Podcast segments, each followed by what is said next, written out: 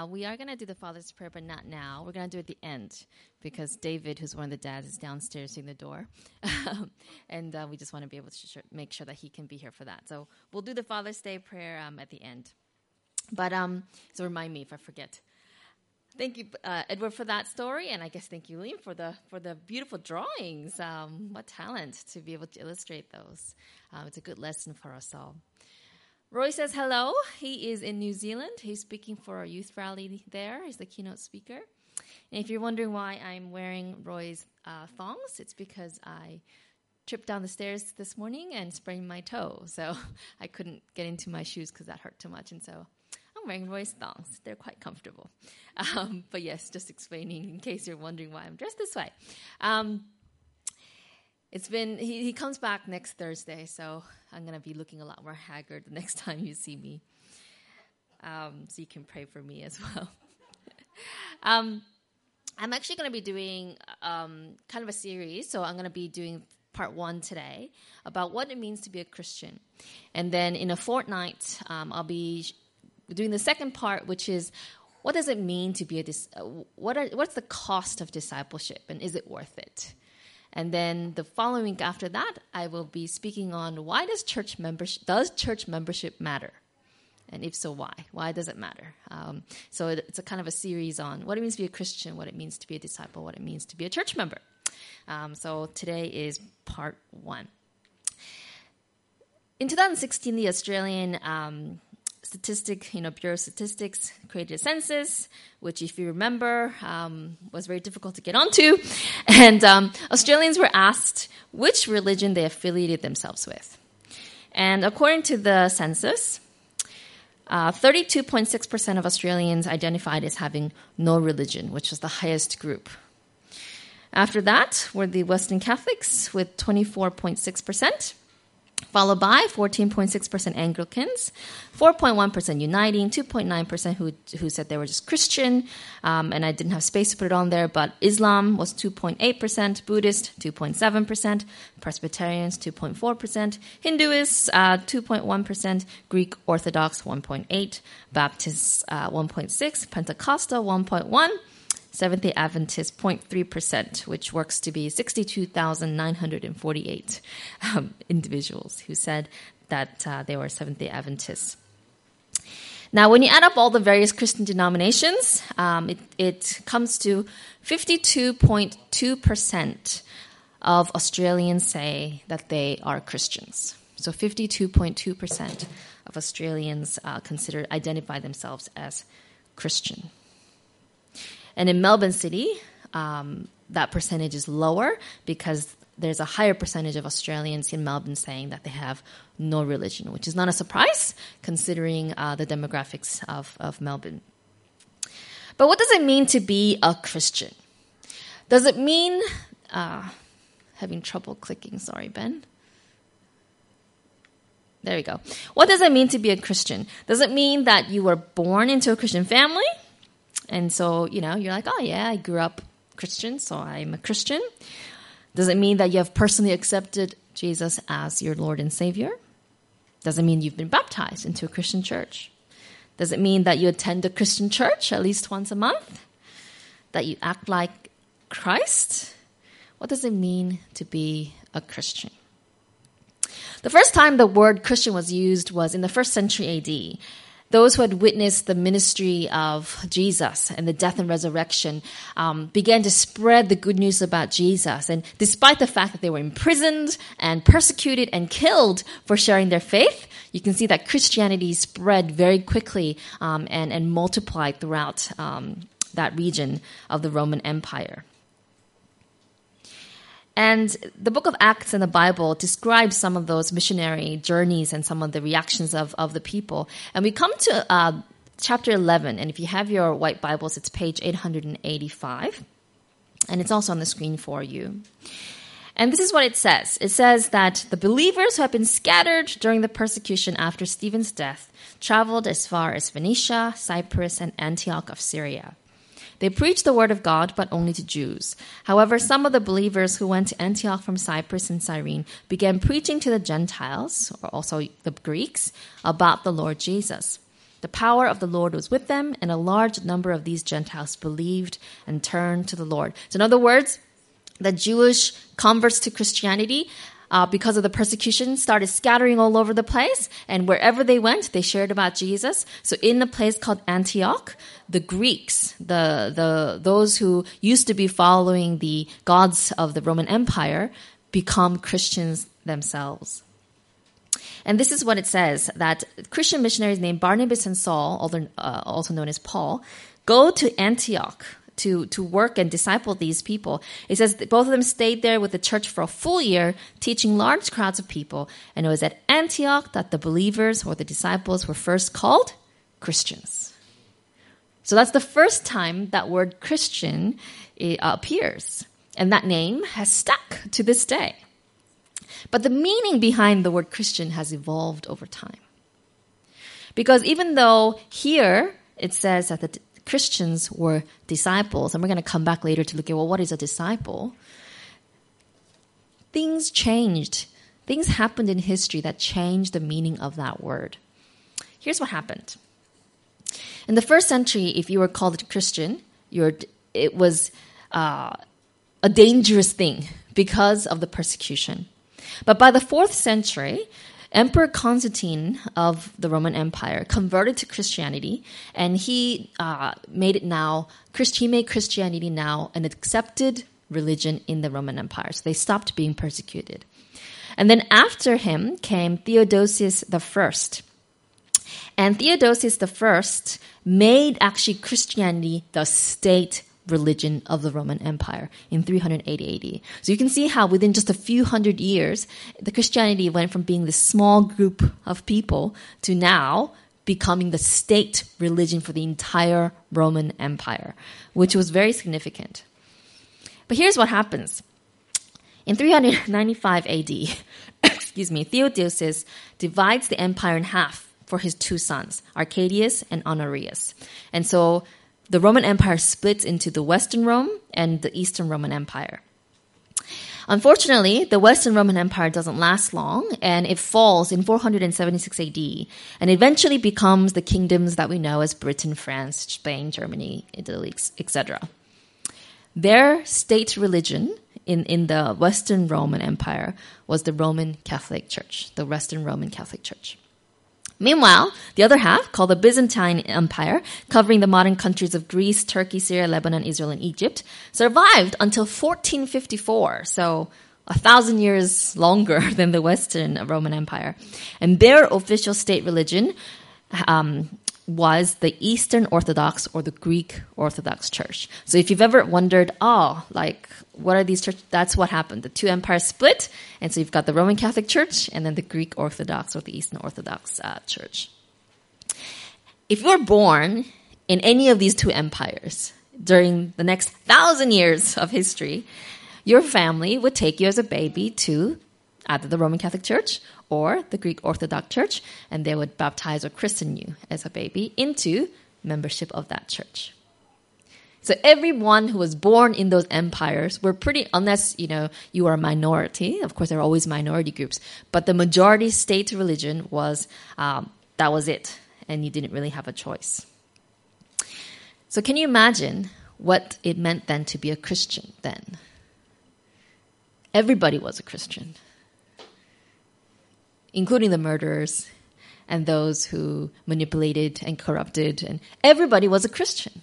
So the word and meaning of Christian, you can see, evolved during those thousand years when Christianity was just the accepted norm of culture and society.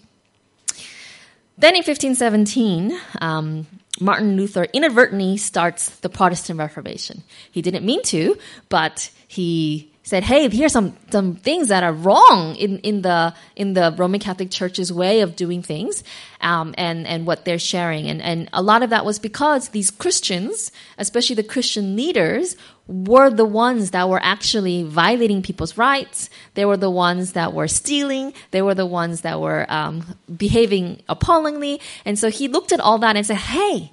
This is actually not Christian, right? This is actually not what uh, the Bible shares.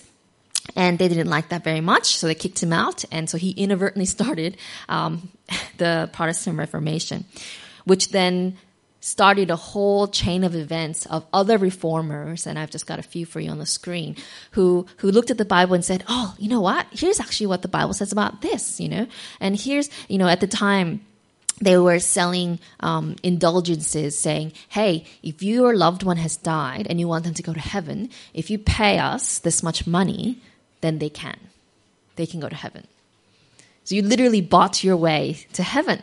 And so you can tell, you can see how much the truths of the Bible have been corrupted during those thousand years. And so then, so then the Protestants came along and said, hey, he, here's a truth that we have forgotten about, or here's something that we've been doing wrong. And so one by one, the Reformation started happening over the next several hundred years. It's interesting because when you look at history, rulers of kingdoms or states often dictated what particular Christian denomination one embraced. So it wasn't, it was still, even after the Reformation, it still wasn't, even though individuals made choices, the general norm of society was whatever the king or whatever the prince of your region adopted as their faith became the state religion. So for example, King Henry VIII, um, oopsie.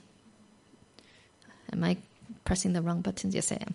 King Henry VIII, the bottom picture there, uh, wanted to divorce his wife Catherine. Of course, Catholic Church didn't uh, permit divorce. So then he said, "I am creating the Church of England," and um, he is the head. And even now, every member of the British royal family is christened into the Church of England.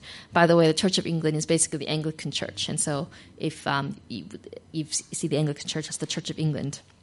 Um, and the Queen holds the Defender of the Faith and Supreme Governor of the Church of England title. So that's this is it's so important to look at history because we have to understand why we are where we are. Um, it's because of where we have been. Of course, in Australia, because we were colonized by the British, um, that's the reason why you have so many Anglicans um, in Australia, as well as uh, Roman Catholics, because a lot of immigration happened from the rest, the western parts of Europe, as well, from that uh, map earlier. And that is why, to this day, at the start of every day in the Australian Parliament, the Speaker of the House of Representatives and the President of the Senate lead the Lord's Prayer in the upper house and lower house. Did you know that? When I visited, um, we visited Canberra, Roy and I, and you know we went into the parliament. And we're like, oh Lord, let's watch, and we heard the prayer, and we were shocked because we didn't realize they still did that, but they do to this day, and it's in controversy. It, there's a lot of controversy about it, but they still do it. Does that mean that they're Christians because they're reciting the Lord's Prayer? What does it mean to be a Christian?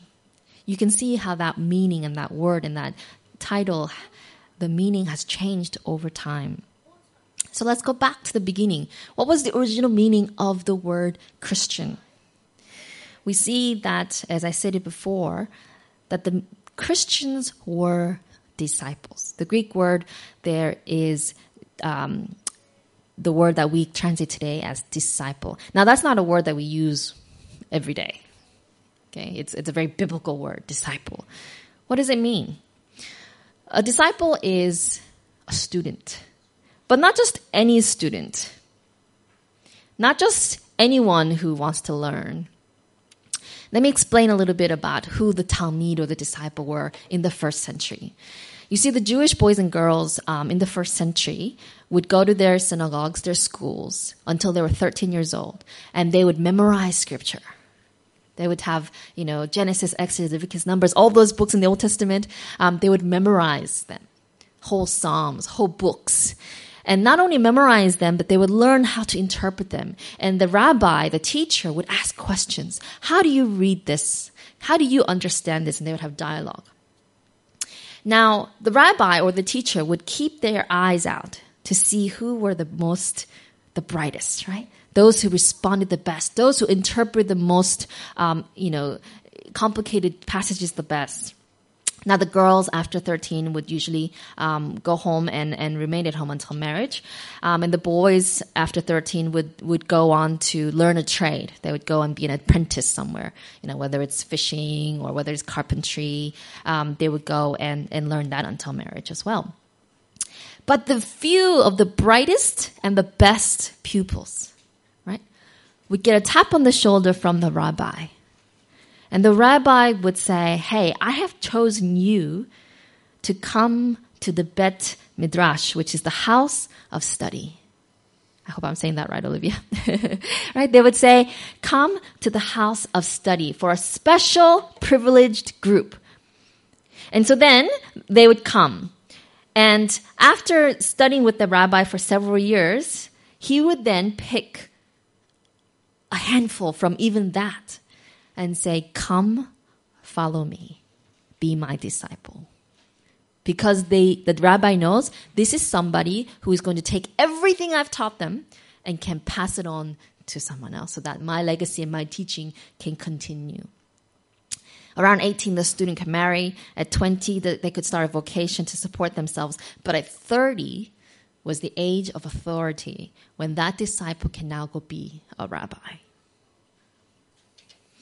Families and villages would support that individual because they knew it was such a privilege and honor to be chosen.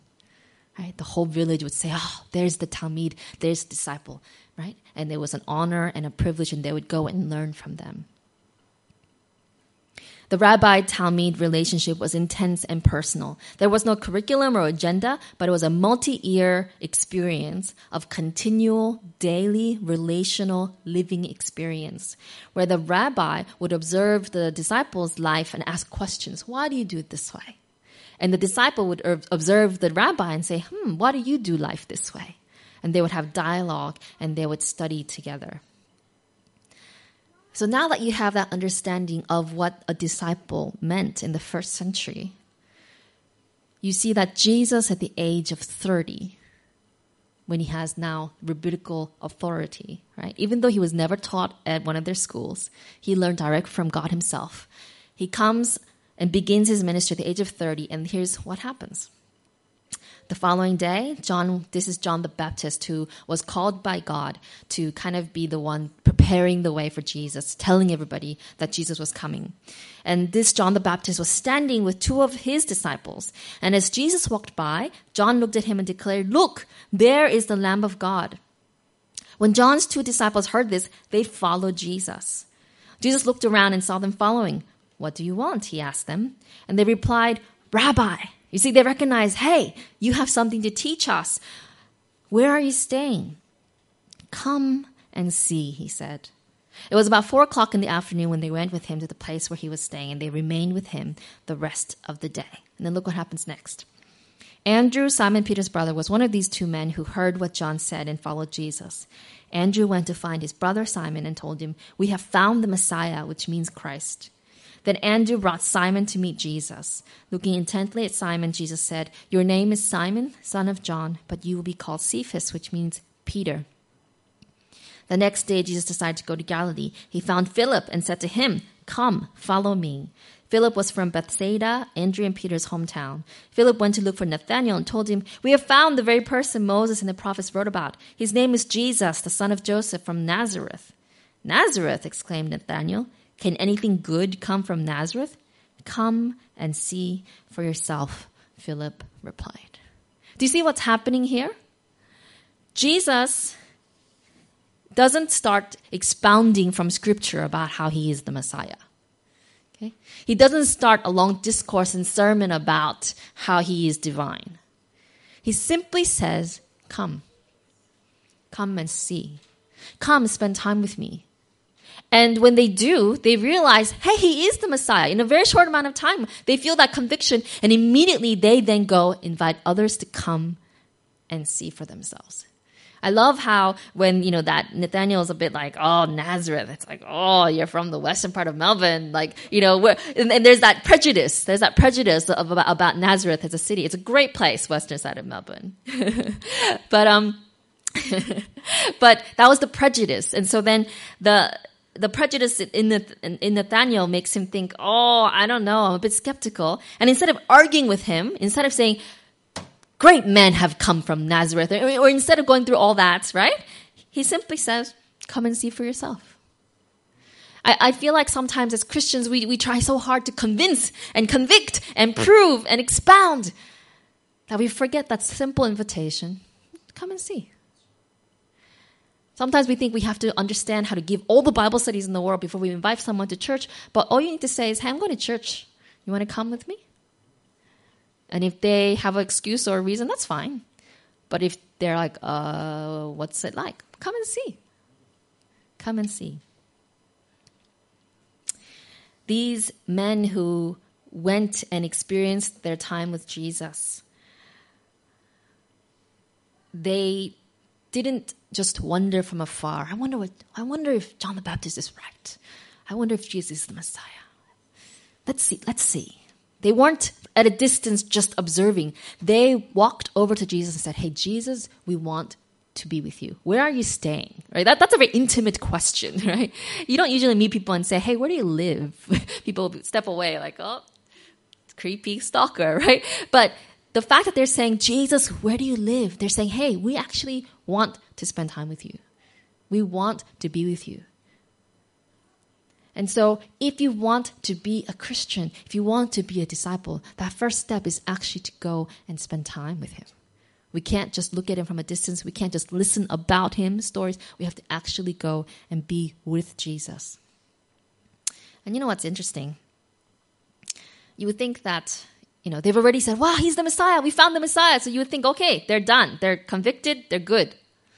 Not at all Oh, here, a whole year and a half go by where they're with Jesus day in and day out. They're witnessing his miracles of healing. They're listening to his, his teachings, right? They can see his authority.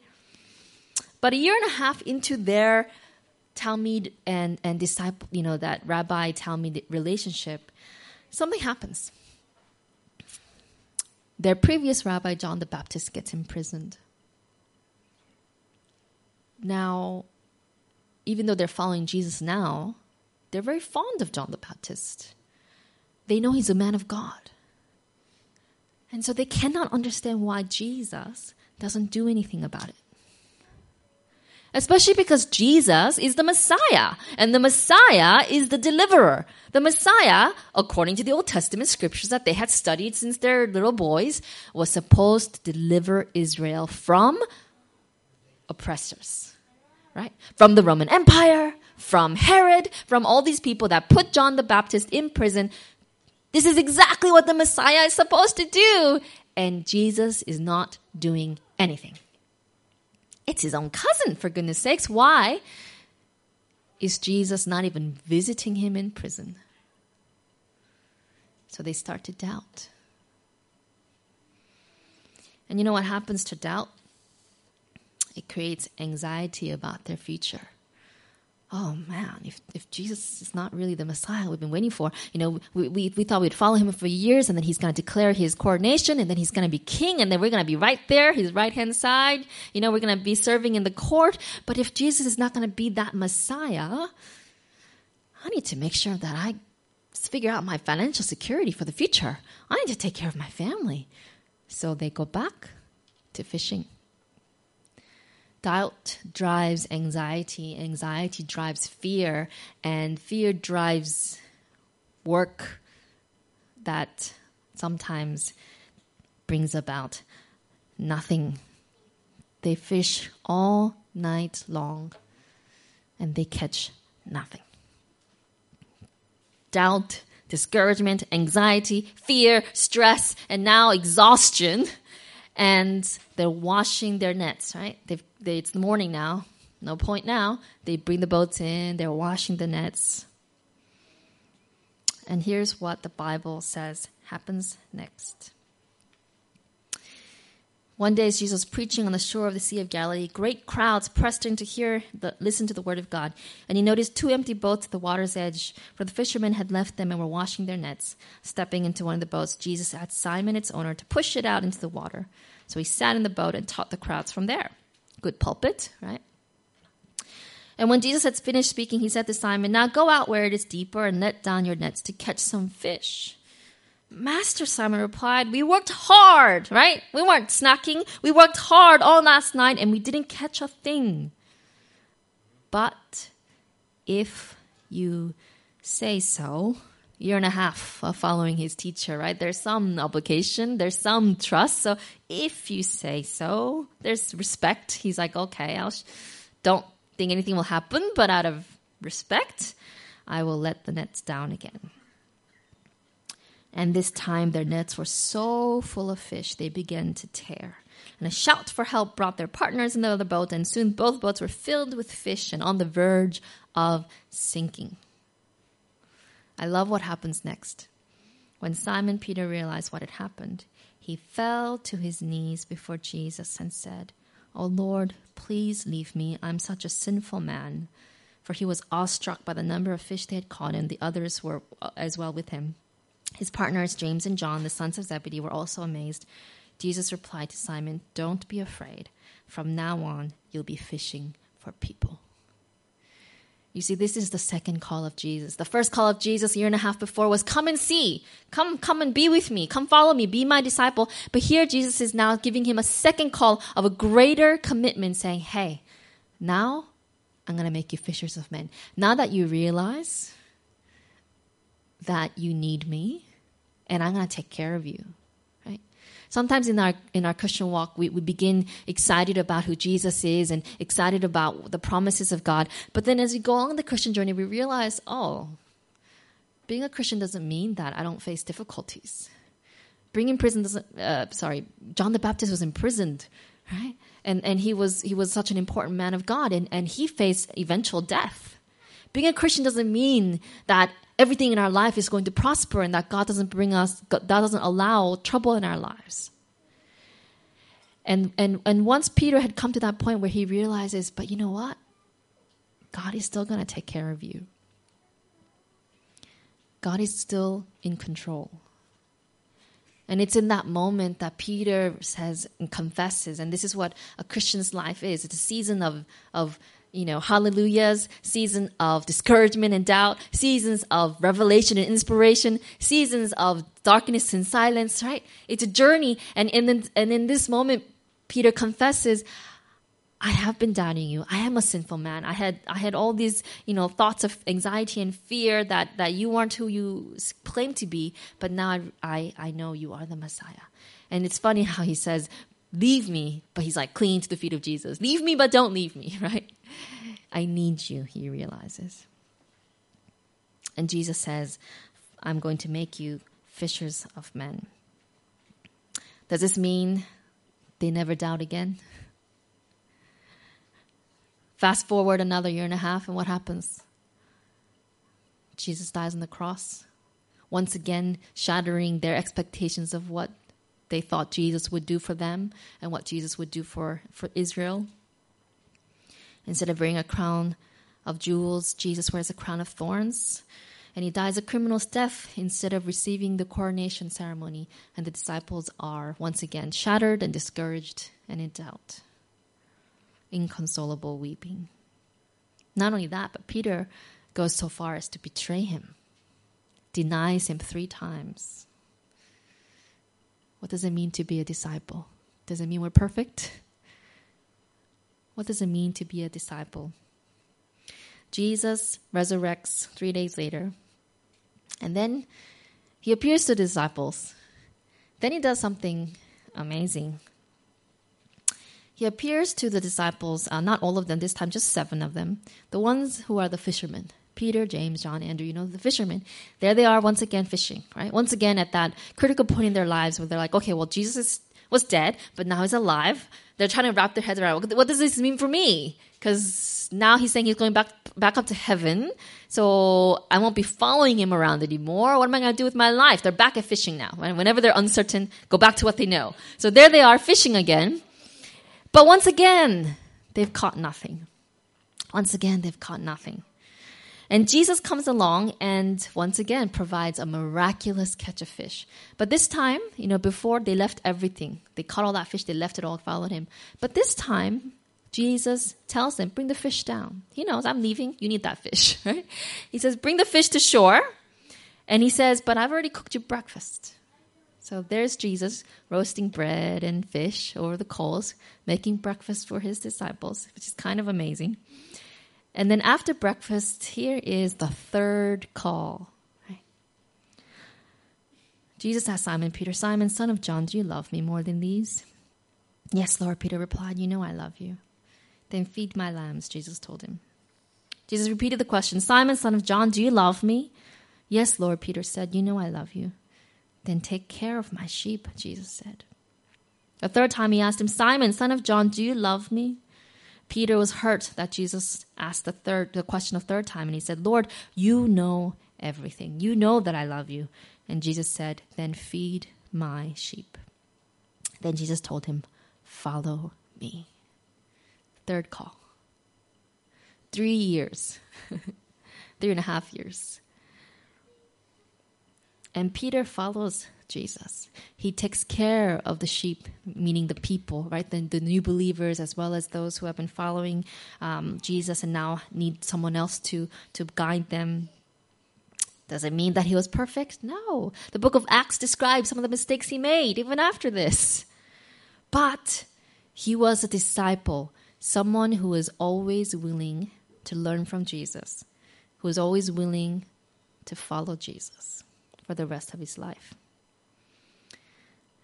There's another version of the call that we find in Matthew chapter 28, not just to Peter, but to all the disciples. He says, This is the 11 disciples. Um, that's because Judas, the one who betrayed Jesus, has died. Left for Galilee, going up to the mountains where Jesus had told him to go. And when they saw him, they worshipped him. But some of them doubted. Isn't that amazing? Even after Jesus resurrected, even after all that, some still doubt. He still used them, called them. Jesus came and told his disciples, I have given all authority in heaven and on earth.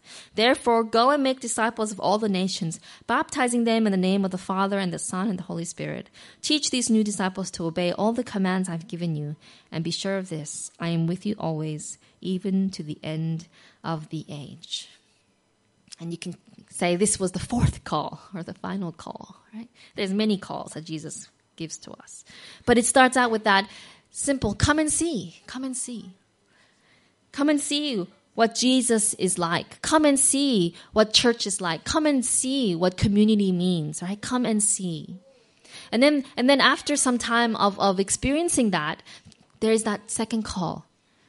Come and follow me, right? That deeper commitment to, to get baptized, to join the church, to, to be involved, to, to now be somebody that can be relied on by God to carry on his work. And then there's that call to learn and grow and then lead someone else to Jesus, to make disciples. Sure, you're going to have seasons of doubt. Sure, you're going to fail, right? Sure, your understanding of God is going to change as you mature in Him but you will always be seeking and learning and confessing and worshiping and sharing Him with others. That's what it means to be a Christian. For the past 2,000 years, there have been many who were Christians in name, but who gave Christianity a bad name. They didn't submit their hearts to Jesus to learn from Him, right? They weren't disciples. They had their own agenda and they wanted to follow it rather than submitting to the authority of Jesus and, and learning from Him.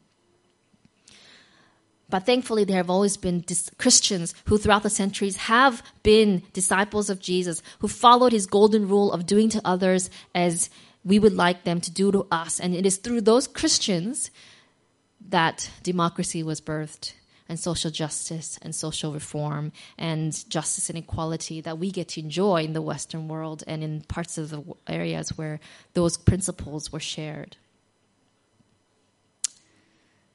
It's not about how much we know or how much we've done or not done in the past. It's about listening and saying yes to Jesus today and tomorrow and the day after that. In two weeks' time, five individuals in our church are answering the call. Adam, Andy, Cameron, and Karina have tasted and seen that the Lord is good, and they've made the commitment to get baptized. Maxine has already been baptized in another church, but she is answering God's call to commit herself to this church through a profession of faith. And I'm so excited. I can't wait to hear their testimonies. They're all going to be sharing uh, from their own words their journey. And so I want to invite you all to, to make sure you're there. Because the reason why a baptism service is public is because not only are they saying to others, hey, I'm committing to God, but it's an opportunity for us as a community to say, hey, we're committing to you to support you and to help you in your Christian walk. Have you heard God's call to you? Perhaps it's the first call to come and see. Perhaps it's the beginning of your journey as a disciple of Jesus. Are you willing to spend time getting to know Him by reading His Word, by spending time in prayer, by immersing yourself into a church community? Perhaps you have had glimpses of God's power and goodness and mercy, and you, you already know He's the Messiah, but now He's calling you to a deeper commitment where you know, despite the challenges of life, right? Despite the fact that Christianity, embracing Christianity doesn't mean that my life is now ironed out of all its wrinkles. But now you understand that Christianity is about that living relationship with Jesus. And perhaps it is time for you to also decide to get baptized or to jo- join this church community, whether it's through a profession of faith or a transfer of membership by saying, I'm committed to this local body of Christ. Like I said, in a fortnight, I'm going to be preaching about the cost of discipleship, and then the following, I'm going to preach about why does church membership matter. And so I'm going to be speaking more about that. But it does matter, just a preview thought. and I'll explain why. Perhaps you've been a disciple for a while. You were baptized years ago, and you've been a member of a local church, and you've been involved for years, whether it's this one or another one if you're watching online. But like the early dis- disciples, you have experienced seasons of discouragement, doubt, and perhaps difficult circumstances in your life or in the state of the things around us is making you wonder where is my future with Jesus? And maybe it's time for you to step out in faith and say, I've tried it before and it didn't work, but because you said so, I will obey. Or perhaps it's been a long time since you have actually led anyone to Jesus. Many, many Christians go to church their whole lives, and if asked the question, name one person you have led to Jesus, can't think of anyone. Perhaps it's time to answer the call to become a fisher of men, to invite others to come and see, to invest your time and effort into someone and caring for them and leading them to Jesus. Wherever you are in this journey of discipleship, I want you to listen to the Holy Spirit's call. And because I care about this so much, I'm going to do something I've never done before here, which is to play the guitar and sing a song. um, Roy usually plays, but he's not here. And it was, I was like, gosh, I should ask someone else. But, anyways, I'm to try my best. I haven't played in years. But um, it's a song that is very simple, but that s- speaks so much. Um, it's called I Have Decided to Follow Jesus. So please sing along with me.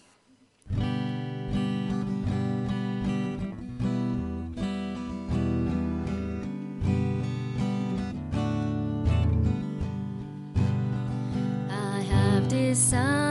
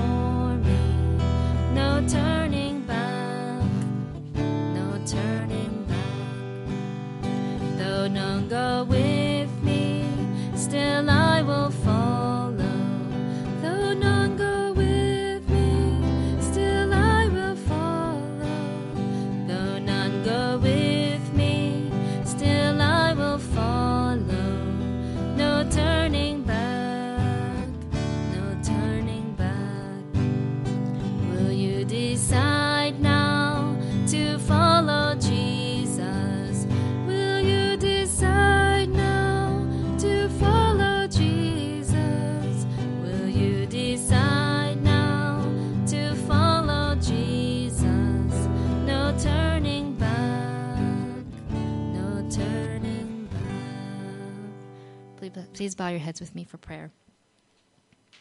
Father God, call us to follow you. Pursue us and bother us and lure us and move us to answer your call, to be your disciple, to put you first, to commit to, to reading and praying and being active in your, in your body, the local church, so that you can be lifted up and the world can know that you are the Messiah, the Savior of the world. Forgive us for not recognizing the incredible privilege of discipleship and help us to make the most of that relationship every day. And Father God, while every head is bowed and every eye is closed except for mine, Father, if there's anyone here today who wants to answer your call to come and see you better through personal Bible studies, can you move in their hearts and prompt them to raise their hands while every head is bowed and every eye is closed? If there's anyone here who wants to come and see who Jesus is through personal Bible study, just raise your hand.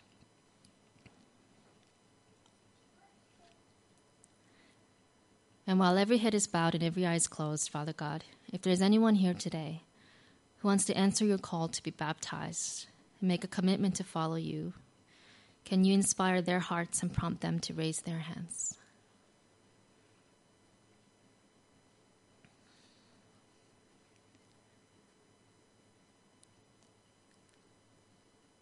And while every head is bowed and every eye is closed, Father God, if there is anyone here today who wants to recommit their lives to you and recommit to leading others to Jesus, can you prompt them to raise their hands?